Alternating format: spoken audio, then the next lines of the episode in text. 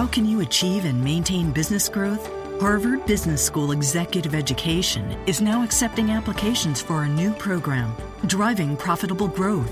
Taking place in Boston from October 25th through the 28th, this program focuses on business expansion and organizational growth strategies that can lead your company into the future. Learn more about this three-day program for senior leaders by visiting hbs.me slash growth. That's hbs.me slash growth.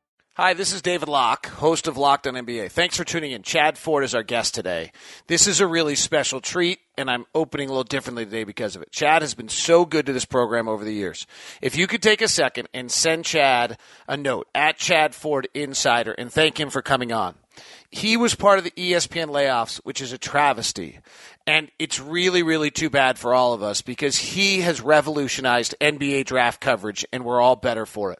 So, in that thank you to Chad, if you could take a moment and thank him for his years of dedication to us as fans, more than thanking him for coming on Locked on NBA, I would really, really appreciate it. This is a good man. ESPN's made a mistake. I can't get into it, but we won't be able to have Chad on the podcast coming forward because of this. And so this is kind of our, our, our probably our last visit uh, with Chad for a while. And uh, I really just couldn't be more thankful for what he's done in something that I'm passionate about. My career kind of started by writing an NBA draft book in 1992 and 93, and we've bonded. And he's done everything I ever dreamed of doing. So please send him a thank you at Chad Ford Insider. Now let's get on with the show.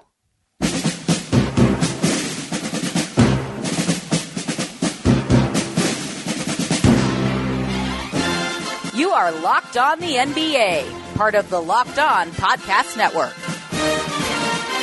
It is locked on NBA. Chad Ford, the visit of the year. It's going to be awesome with Chad Ford of ESPN. Reminder: the mock draft continues with uh, on the Locked On Podcast Network. If you haven't caught those already, the host of Locked On Podcasts across the NBA, we have 30 hosts that host shows Locked On Nets, Locked On Hawks, Locked On Cavaliers, Locked On Warriors, whatever it might be. Each of them are acting as GMs, and we've conducted a mock draft. We've had trades, we're giving analysis, and then Mike Schmitz at Draft Express has been nice enough to join us as our draft expert. And those shows are dropping every day, six picks a day. So make sure if you haven't heard those already, you go back to catch those on the Locked On NBA feed on your podcast or uh, on your iTunes or on your Android. Uh, Huge thanks to Chad Ford for joining us. Today's got two sponsors Dollar Shave Club. I just ordered the Dollar Shave Club for my dad for Father's Day because I just, I, you know what? I love it. And I'm so impressed by it. I think he's going to love it too. And it's such a great gift because he'll just kind of keep getting it along the way. And it'll be kind of a fun thing for him. And it's really not very expensive. So I'm very excited. I'll tell you more about him. And SeatGeek, our title sponsor. As always, SeatGeek promo code LOCKED gets you 20 dollars back after your first purchase. We'll talk more about our sponsors coming up, but right now, let's get right to it with just so thankful for Chad Ford for joining us. Well, Chad, always so thankful for you taking the time uh, with us on Locked on NBA. C- couldn't be more appreciative of how, how willing you've been. Uh, I think I start this with you uh, the same way every year, and I, I, I go to the data points. So the data points say that in the top 10 picks of the NBA, you're likely to have an all pro, two other guys as an all star, and two guys that never become rotation players. What's our guess on this year's 10 on the one or two all pros, the, the possible all stars, and the guys that never make the rotation? Look, I think this is the deepest draft at the top maybe that I've ever covered. Uh, you know, I just in my draft tiers column, David, and uh, you know, usually tier one and a good draft, you'll have one, maybe two guys in tier one, which are kind of potential potential superstars, not guaranteed superstars, but have that that sort of ceiling. Uh, then you have tier two, which are guys that are potential all stars, uh, that they might make an all star uh, game, at least at one all star game in their career, and that's usually two guys, two, three guys. Then you have kind of starters, um, guys that will start uh, uh, you know, at some point in their career, but not necessarily make an all-star team. And that's, that's, that's two or three guys. And then, you know, the rest you're talking about rotation players in and out of the league. Um, this year, tier one had two players, uh, and tier two had another eight. Uh, and so you're, and then tier three had another four. Uh, and so you're looking at 14 players. This is just talking to scouts that they believe are starter caliber or higher. 10 players in this draft that they are looking at as potential all stars in this draft. And look, we'll be wrong about one or two of them. I think you're right. I mean, history always says we are. Uh, but there's never been even that bullish of predictions coming in this close to the draft about how talented this draft class is. And then after that, this becomes a very normal draft where the Jazz are drafting and other teams in the 20s. They're not going to get any bump uh, from this being a great draft at the top. After that, the players are what they typically are um, at that uh, at that those stages in the draft. But if you're if you're in the top 10 in this draft, you've got a real shot at drafting a guy that can be a potential all star in your team, and, and for teams like the Kings that have two, that's a that, that that's a great position to be in. It, it's interesting to me because this has been this is my take right now in the draft, and and I want your thought. The college game and the pro game are so divergent right now that unless you are just remarkable talent, it's incredibly hard to project who you are. And so what you're saying is that we have this first group, which you're, I think you just, if I did my math right, 13 guys is what you said, is are just that good a talent that they're breaking through the discrepancy in the two games. And then when you get to the Ivan Rabbs or the Harry Giles or the Luke Kennards or the uh, the big guy out of North Carolina, Tony Bradley, it's it's almost impossible to figure out whether they have a game that translates to the pro game because it's there's nothing similar. Is that a fair assessment? I think that's fair. I think that you're seeing a lot of the guys in the top ten that are fitting the prototypes of what the league's looking for right now. They have a particular skill set or a particular physical trait or what have you that is extremely attractive to the league and what the league is looking for right now. You're seeing other guys. Ivan Rabb's a great example, uh, David. You know, Ivan Rabb might have been a top 10 pick a decade ago.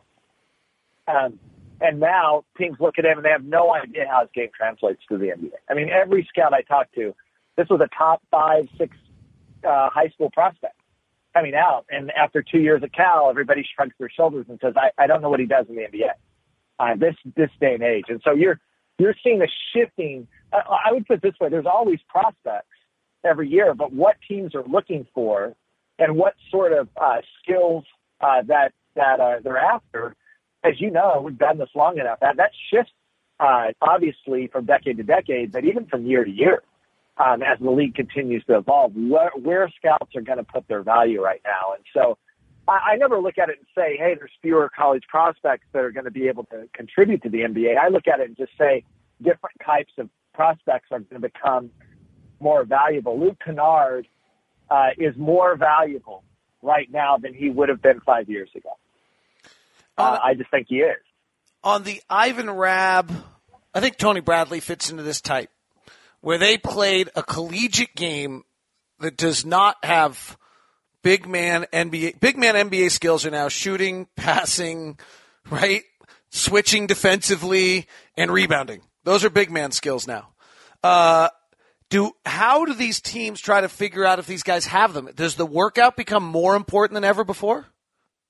Yeah, I think the workout's a big part of that. They're going to put those players in positions where they can where they can uh, show some of those skills, and some of it is uh, testing their basketball intelligence the you know the understanding of what they need to do. Look, do they have the physical abilities? Like Tony Bradley is a great example. Like he's he's long. He was a terrific rebounder. We know that rebounding uh, uh, particularly translates at the next level. But you look at his feet, you look at his mobility, you look at what bigs are being asked to do right now uh, in in the NBA, and, and he's a massive question mark, right? He he would have been a traditional big man a decade ago, just like Jahlil Okafor a decade ago was a no-brainer as the number one pick in the draft. And now you look at him and look at how Okafor struggles, and his real plus minus numbers are are still, you know, just rock bottom on in the league. And you wonder, can these guys can these guys play every, anymore? Emmanuel Mudiay, uh, you know, another great example of a guy that was drafted on what a team would have looked for maybe a decade ago. Um, and now you come into the draft this, uh, this year and look at the modern NBA, and it's hard to figure out whether Mudiay is ever going to have a career in the NBA um, anymore. Um, and so, yeah, Tony Bradley is a great example of that. But, but look, when you're drafting at the top, is one thing. When you're drafting in the 20s, I still think Tony Bradley has value, even if there's a massive question mark about how his game's going to translate at the next level, because it's not like you're passing on other guys that are sitting there who clearly their game's going to translate at the next level. It's interesting because there's a bunch of those bigs that the, the, bigs are so interesting in this draft. We'll get to them in a second. Let's go back to the top. Uh, of the, the the scouts you talked to, I know you you put together your big board very much based on the league's opinion, not your own personal opinion, which I think is very. Uh, I think people have got to realize that when they talk when they hear what you're saying who are the guys that you're most comfortable with? If you look at the top of this draft in this that high group we're talking about, who are the guys that to you you you just see them and you're most comfortable with, Chad? Well, look, I don't know how Markelle Fultz fails. He has no glaring hole in his game. He does so many things that teams are looking for right now um, in a modern guard. Uh, you know, the only the only thing that's got anyone caught up right now is is he a winner? That's the question mark, right? Because at Washington, his team really struggled um, in high school and AAU ball. He wasn't necessarily a guy that was bringing home state championship after state championship. He was a little bit of a late bloomer. Does he have that that little edge? But when you look at a basketball, you know, if you're kind of put together the perfect sort of basketball guard right now for the NBA, uh, you would put together somebody that look a lot like Markelle Fultz. And uh, and so to me, from a basketball standpoint, he can't fail. Whether he's a superstar or not probably is the question about the mentality, right? Does he have the mentality to continue to push or get better? But he does so many things well. He does not have a major deficiency in his game, which almost all of these other prospects do. You know, something that you and I can look at and say, if he doesn't fix that, that could derail his whole um, career in the NBA. There's nothing like that for Mark Fultz. And so I, I really feel like when you're drafting number one, he's really tough to pass on. He's just just really really tough. Uh, you know, even Lonzo Ball, who I think has what Markelle Fultz doesn't have, he has that that that that that edge to him. Um, that I don't I don't even know what to call it, but a lot of a lot of ex players who are scouts in the league or general managers in the league they recognize something about Lonzo Ball um, that all the other greats have a certain attitude, a certain swagger, a certain way that he sees and plays the game that's just special. But then Lonzo Ball has some some serious question marks about some other deficiencies in his game, and he's a little bit more of a system guy. You've got to put him in the right system to really take advantage of what Lonzo Ball does. I think you can put Markelle Fultz in any system and he has the skills to adapt. And and that to me is a is a hallmark of a great prospect, a, a number one pick, right? You think of the great the great ones, and you can you can safely say, look, it didn't matter coach, doesn't matter teammates, doesn't matter system, doesn't matter city front office. This guy was going to succeed no matter what. I think Markelle Fultz is that guy. I think everyone else in the draft there's some questions after that. So that's the guy that I'm most comfortable with. But I will say that I'm comfortable with Lonzo Ball as well. I I think any team drafting him has to know what he brings to the table, has to know what his weaknesses are, have to understand how you're going to utilize him. And to me, it's a very similar discussion um, that we had last year with Ben Simmons. Right, Ben Simmons in certain systems has a chance to be a superstar. If you ask him to do other things that he doesn't do well, he could be a very mediocre player um, in the NBA. I think he went to the right team with Philly. I think uh, Brown's going to ask him to play the way um, that he needs to play to be great. And I think any team that drafts Lonzo Ball, they have to go in understanding um, that they need him uh, to have the ball. They need to let him create. Um, they need to run the offense through Lonzo Ball, and if they do, they they could get a star. And if they don't, he could be pretty average. We'll move to Jayson Tatum in a second, but as I mentioned to open the show, I got my dad the Dollar Shave Club opening package and continual package. Actually, I extended him out for Father's Day. Why? Because Dollar Shave Club is the smarter choice. A great shave at a great price, conveniently delivered right to your door. So I got my first month executive razor with a tube of the Dr. Carver's shave butter for only $5 with free shipping. That's what you can get also if you go to dollarshaveclub.com slash lock NBA. Here's what blew me away. I don't have like the heaviest beard and all that, so I've never really worried about it. But the executive razor is incredible. And the shave butter is translucent, so you can kind of see what you're doing better than I have in some other places. And I, it's the best shave I've ever had. I'm, I'm you, there's no hook here. You get the executive razor, a tube of Dr. Carver's shave butter for only $5. After that, razors are just a few bucks a month. And there's no hidden fees, no commitments. Try it out. I promise you, you'll be blown away by how good it is. It is the smarter choice. A great shave at a great price, conveniently delivered. It's a, it's a life hack. It's awesome. So please go try it. DollarShaveClub.com slash lock NBA. No E in there. L O C K NBA. And if you do not think this is a great shave, please contact me because I have been totally blown away by it and am a huge believer. And that's why I sent it to my dad for Father's Day. All right, to Jayson Tatum. Jayson Tatum is interesting to me because he's, to me, he's the best scorer. The game is about putting the ball in the basket. And people seem almost lukewarm to him because he's not scoring the correct way anymore. I'm finding myself more intrigued by just the fact that if you ask me which of these guys I thought could st- drop 20 as an average in the NBA first, I think I think it's Tatum. I think that's fair. And and I think one thing that Tatum has going for him as well is that I think he's the guy that you can watch what he does right now and see, okay, that's going to translate, that's going to translate. He's going to come in and and and we saw this this year, David. I mean, so many of the rookies struggled to really do anything um, for most of the year. This was such a weak rookie class um, when it came to actual production or helping helping the team on the floor. I think Jayson Tatum's a guy to me that if you were to ask me, again, it's a little bit dependent on which team he goes to and what his playing time's like. But if you were to ask me which guy has the best shot at rookie of the year, I'd probably say, you know, Fultz, but if Fultz goes to Boston, then probably not. Uh, and then Tatum would be that second guy, just because I, I think you're right. I think he can score. I think the I think the way he scores translates in the NBA. I think you're right that he isn't scoring the way um, that the league is evolving right now, and that and that's the hiccup. I, I think right now is he going to be a three point shooter, um, and certainly can he be a facilitator of the basketball as well. Uh, so often anymore, teams want players that not only can put the ball in the basket, but can facilitate baskets as well. Jayson Tatum, to me, is a, is a pretty big black hole. He's going to take the ball, and he's at that point got tunnel vision um, in scoring the basketball. And, and and so you're right, he can really score, but can he do anything else? Uh, to make to make his team great, and I I think that's a question mark for him. And I, I the answer could be yes. Um, from everything I understand, he's a workaholic. He's in the gym constantly. He loves the game. He's ultra competitive.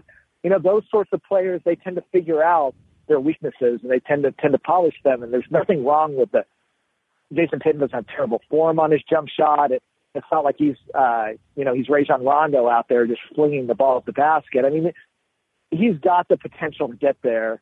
I just I see other prospects in this draft who have more versatile games that are more intriguing to me. Like if I had to choose between Jayson Tatum and Jonathan Isaac uh, out of Florida State right now, there's no question in the first two years of that choice, Jayson Tatum will be a better basketball player than Jonathan Isaac. But if you look at the ceilings of these two players, and look at the way the league is evolving and you look at the versatility of Isaac and all of the different things that he could contribute to a basketball team and you see the seeds of all of them already there in three years, I, I think that there's a really good chance that Jonathan Isaac is a much more valuable prospect uh, than Jayson Tatum. I, I see Jayson Tatum as Rudy Gay uh, in the NBA. It's a good point. You got and me. Rudy Gay can score the basketball. You've got me thinking on that one because you know the thought I kept having when I watched. There were two things that struck me during the playoffs this year. One was the teams that came from a sole direction with one ball handler. As the series went on, their offense really began to grind to a halt. So Houston, Oklahoma City Clippers, as great as their primary ball handlers were, when the other team knows where you're coming from every time. The second one Right. is in the conference finals and the finals, there were never fewer than eight good passers on the floor.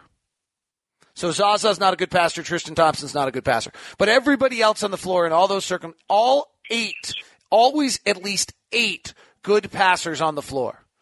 And, and that jumps out to me to what you're saying about Tatum. So let me actually ask you this. Who not, who are the best non point guard passers in this draft? That's a great question. Uh, I, I think Jonathan Isaac has a really um, some great potential there um, as a passer. Um, he's he's a player that that really stands out to me. I mean, this is a tough this is a tough question for me. One because there's five point guards in the top ten in this draft, right?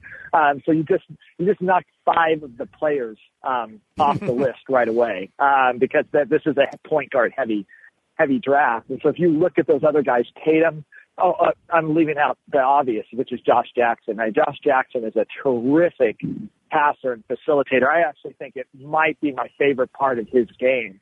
Uh, uh, certainly his defensive intensity, his competitiveness and motor are big deals, but I really loved how Jace, uh, uh, how Josh Jackson um, played as a facilitator uh, for Kansas as well. He's he to me is such an intriguing prospect because every box for me is checked off for him except he his shooting, especially his free throw shooting, was horrendous.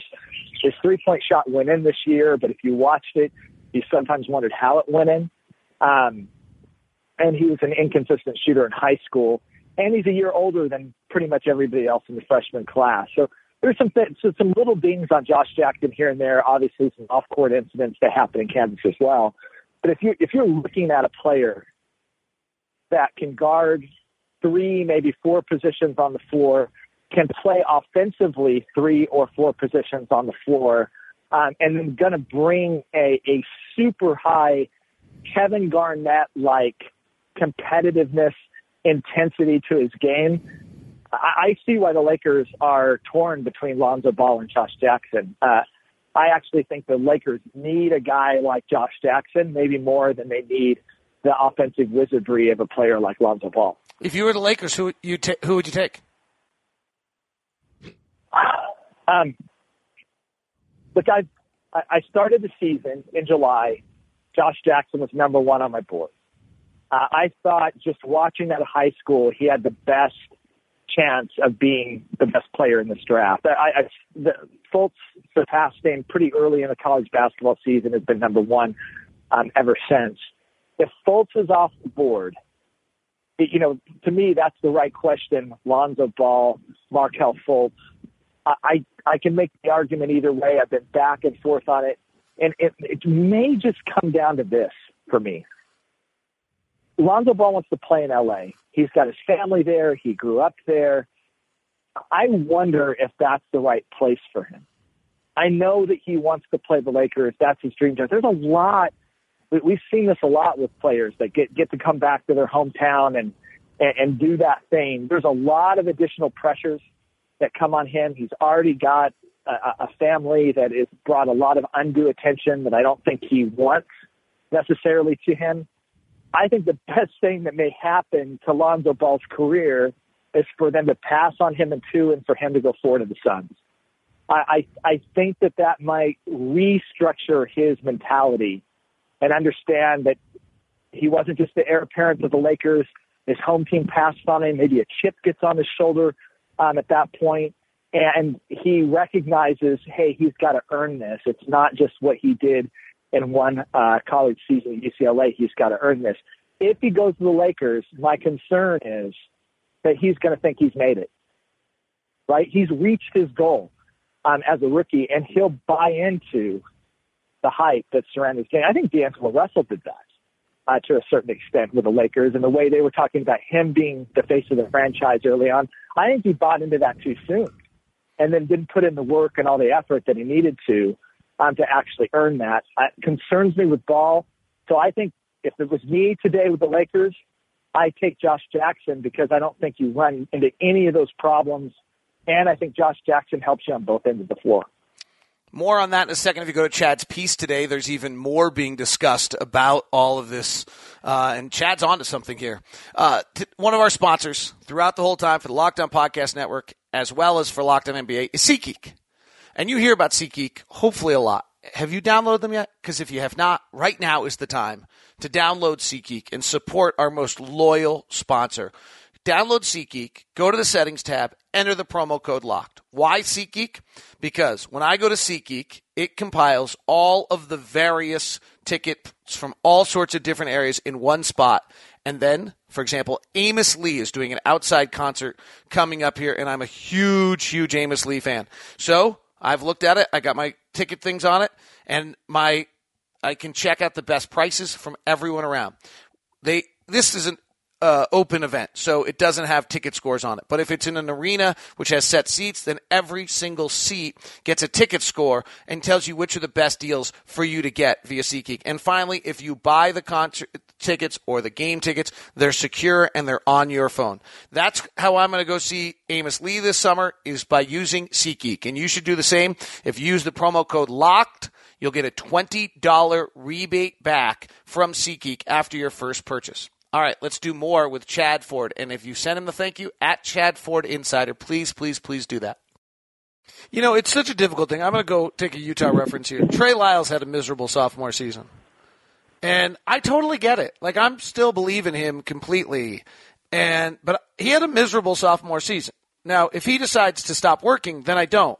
But I get it. Here's a kid who was a all state number one player in Indiana, McDonald's All American, goes to Kentucky, first round lottery pick, has a decent rookie year, and then all of a sudden it's like out of nowhere in his mind, I'm not playing, I'm not getting time, I'm at, and he and he checks out. Like to your point on this, I think it's really, really hard for these kids who've had every accolade, been the best they've ever been, and they're now, as as my partner Ron Boone says, everyone's back in their basketball card is as good as yours. Now let's see what you can do. I think it's very hard for a lot of these kids the first time something goes a little astray because they've been so good they haven't had it before. Oh, look, this is see, this is the part that I love about the draft and I love talking about because you know, you know, Kevin Kevin Pelton would kill me right now that I would pick Josh Jackson over the over Lonzo Ball. I mean, the analytics are clear. Uh, regardless of the formulas they put together, that Lonzo Ball is the best or the second best player in this draft. And certainly when you look at the Lakers, he's, he's a, he's a clear choice. And you can make all these other arguments for him, but there's that human dimension that analytics can never quite capture. Uh, and that even I think as human beings trying to analyze it, and you have sports psychologists and they're taking exams, and you're talking to coaches, and you're talking to trainers, and you're talking to teachers, and you're talking to people back home. And I mean, NBA teams, the exhaustive amount of background work that they do on players, I think is the part about the draft that, that the fans know the least about. Um, the amount of time and energy is spent in understanding who the human being is that they're drafting, not just who the basketball player is that they're drafting, has become paramount. And the Jazz are right on the leading edge of one of those teams that that really invests a lot of time and energy into trying to understand that. I, I think it's hard for all of us to get our arms around, even when um, the the teams themselves invest in all of that. Human beings have a way of surprising us. I'll just give you uh, you know, an example, Skal Labissiere um, last year. Clearly talented, right? Um, came out of the Nike Hoop Summit, was going to be the number two pick in the draft, struggled at Kentucky all year, didn't really assert himself. John Calipari was pushing him the way that he had pushed Anthony Davis and Karl Towns to quit hanging out on the perimeter and go figure out how to tough it out down in the paint. He understood that as players, that over over time their game would evolve, but he was trying to add skills and add toughness to their game, and and that's what I think a good college coach does, uh, right? But but Skal struggled with that. He he never bought into it, and he had a terrible freshman season for for Kentucky. And then when you got into the interview process, virtually every team, I don't know that he's tough enough. I don't know that he'll put in the work. I I don't know that he's resilient enough. I mean, this is a kid from Haiti, right? We're not sure sort of about these things. And then there was Thon Maker, who never played a minute of college basketball, also had a really interesting story, um, had some similar questions about, you know, softness, toughness, a number of different things. And, and people came out of those interviews and said, look, we take Thon over Skal on this mentality issue because of what we saw in Kentucky. Um, you go to the end of the season, and Skal looks like he might should have been the number two pick in the draft. He played um, so based off what he's he played so much harder at Sacramento than he did at Kentucky. Yeah, uh, he went to the D League. He figured some stuff out.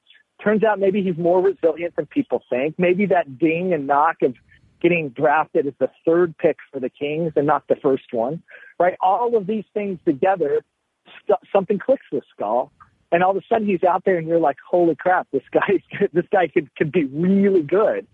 Um, and you know, Thon Maker, I thought was okay. Um, you know, he got he got minutes uh, for the Bucks this year. I thought he was okay. It doesn't mean that Thon won't be a good player. I just, I just, I, I point that out because every team that passed on him basically looked at his psychological profile and said, well, "We we just don't think he's got the in, inner workings to really make this this work." And I think that they're they might be wrong. All right, uh, and uh, so with and that, then millions of dollars were put into that. Right, right. Um, and so it's hard to understand how a human being is going to react to all of these different things. I'm a little concerned about Lonzo. I could be completely wrong about that. Maybe he would thrive in LA. I don't know. But as as somebody who studies people for a living and does conflict work and a lot of other stuff, that would raise a red flag for me. And I'm not even sure as his age and his father that I don't think he would be better off without all those pressures of being the savior, the next Magic Johnson for the Lakers, sending to a team like the Suns that will play exactly the sort of basketball that he wants to play, and uh, and and letting letting him sign as a free agent there in six years. Uh, the numbers on the draft say that after the tenth pick, only half of first round picks become rotation players.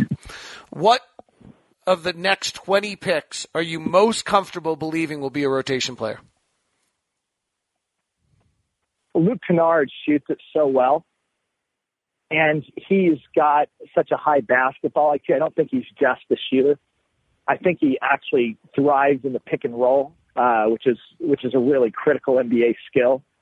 I, I have a hard time believing that he's not going to have uh, a, a long career um, uh, in the league. He, he just he stands out as, as a guy to me.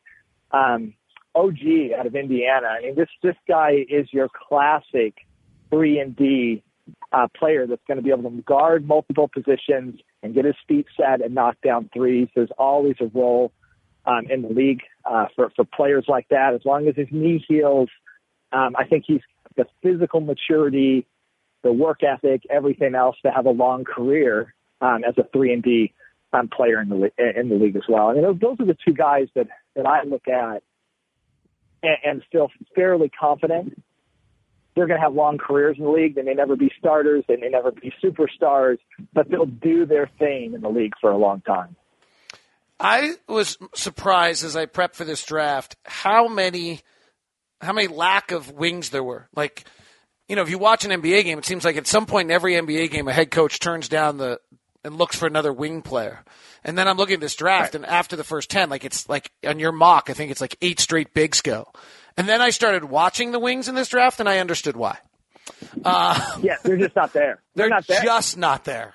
I mean, I don't want to throw any guys under the bus, but I went and watched four second round. They're right, right around second round draft pick wings, trying to find the next wing after Kennard or Donovan, uh, or uh, Donovan Mitchell. Is that what? Yeah, Donovan Mitchell, and they're not good.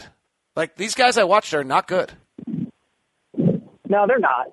And look, I don't even know that the bigs are very good in this draft. I don't think that's the strength of this draft either. I think that the point guards, this is a point guard draft, and um, you know, even even teams are looking at Kennard and Donovan Mitchell, and they're looking at them in part, and Malik Monk to a certain extent, and wondering whether they can be point guards in the NBA because, again, the role of the point guard has shifted um, in the league, and they have enough ball handling skills and enough passing skills uh, that they could perhaps play that position in part because they lack the elite size to, to play maybe the more traditional position um, at the two um, in, in the NBA. That's that's that's the strength of this draft. Uh, wrapping up, second any second round kids you like? Anybody in that second round that you've just thought all year long? You know what? This is the, so. How, how about this? This is our new phrase. This is this year's Malcolm Brogdon. Yeah, and the problem is I didn't think Malcolm Brogdon would be this year's Malcolm right. Brogdon. So, you know, in full disclosure, it wasn't like I was sitting there all year saying, "Man, I wish Malcolm Brogdon was you know tw- uh, you know ten, twenty spots higher." If he if I thought that, I would have been probably advocating him. And even though I do take the consensus of the NBA guys, you know, there's there's a t- time or two, especially at the end, that I might put my thumb on the scale a little bit if I if I really like a guy. But you'll you'll hear it from me. I, I didn't see that coming with Malcolm Brogdon. I, I maybe you did, David. I, I, I didn't did see it. I did not. Um, I, I and again, so much of this, it reminds me a little bit of Draymond Green. Now, like I thought Draymond Green was better than where he was drafted, but uh, I thought he was in the 20s, and clearly he deserved to be a, a you know top five pick. So I was even still massively off on that. Uh, but you know, so much of that for Draymond Green was letting right team, right opportunity, right um, understanding of what his skill set is and how it fits into everybody else. And uh, you know, I think that Jason Kidd found a way to maximize what Malcolm Brogdon brought to the table uh, to help this team. It also wouldn't stun me that in three years Malcolm Brogdon's back to being a so-so no, rotation player point. in the league. It's a great point. Chad, we always appreciate it. Enjoy the draft very much. Your work at ESPN over the years has been exemplary, absolutely elite level. Um, it will be missed dearly, I may add. And uh, I, I, appreciate your generosity with Locked on NBA and coming on the shows with me over the years. I love love the podcast. I'll be uh, I, I, won't be able to be a participant for a while, but I'll love to be a, a, a listener for a long time. All right, talk to you soon, my friend. Boy, what Chad Ford has done for the NBA draft for all of us fans. Ah, why ESPN included him, I'll, I'll, I'll simply never know. Uh, it's a travesty. But so thankful for Chad. Please send him at Chad Ford Insider. Sponsors, by the way, Dollar Shave Club. Go to dollarshaveclub.com slash lock, L-O-C-K, NBA. SeatGeek, promo code LOCKED, L-O-C-K-E-D. I know it would be nice if they all did the same. Also, special thanks to Casper Mattress, who's sponsoring us this week. Casper.com slash locked, and you get $50 off a mattress Blue Apron's a longtime sponsor for us as well. L-O-C-K-N-B-A gets you three free meals. And warbyparker.com slash locked gets you five free try-on at-home glasses. Now, hopefully you enjoyed that. Later, this next coming up next week, Mike Schmitz will break down all 30 players. In the meantime, the Locked On NBA mock draft is coming your direction each and every day on this Locked On NBA channel, and I hope you enjoy it. Have you found your favorite NBA team's Locked On podcast? If not, please subscribe today on iTunes or whatever podcatcher you use. Thanks for tuning in to Locked On NBA, part of the Locked On Podcast Network.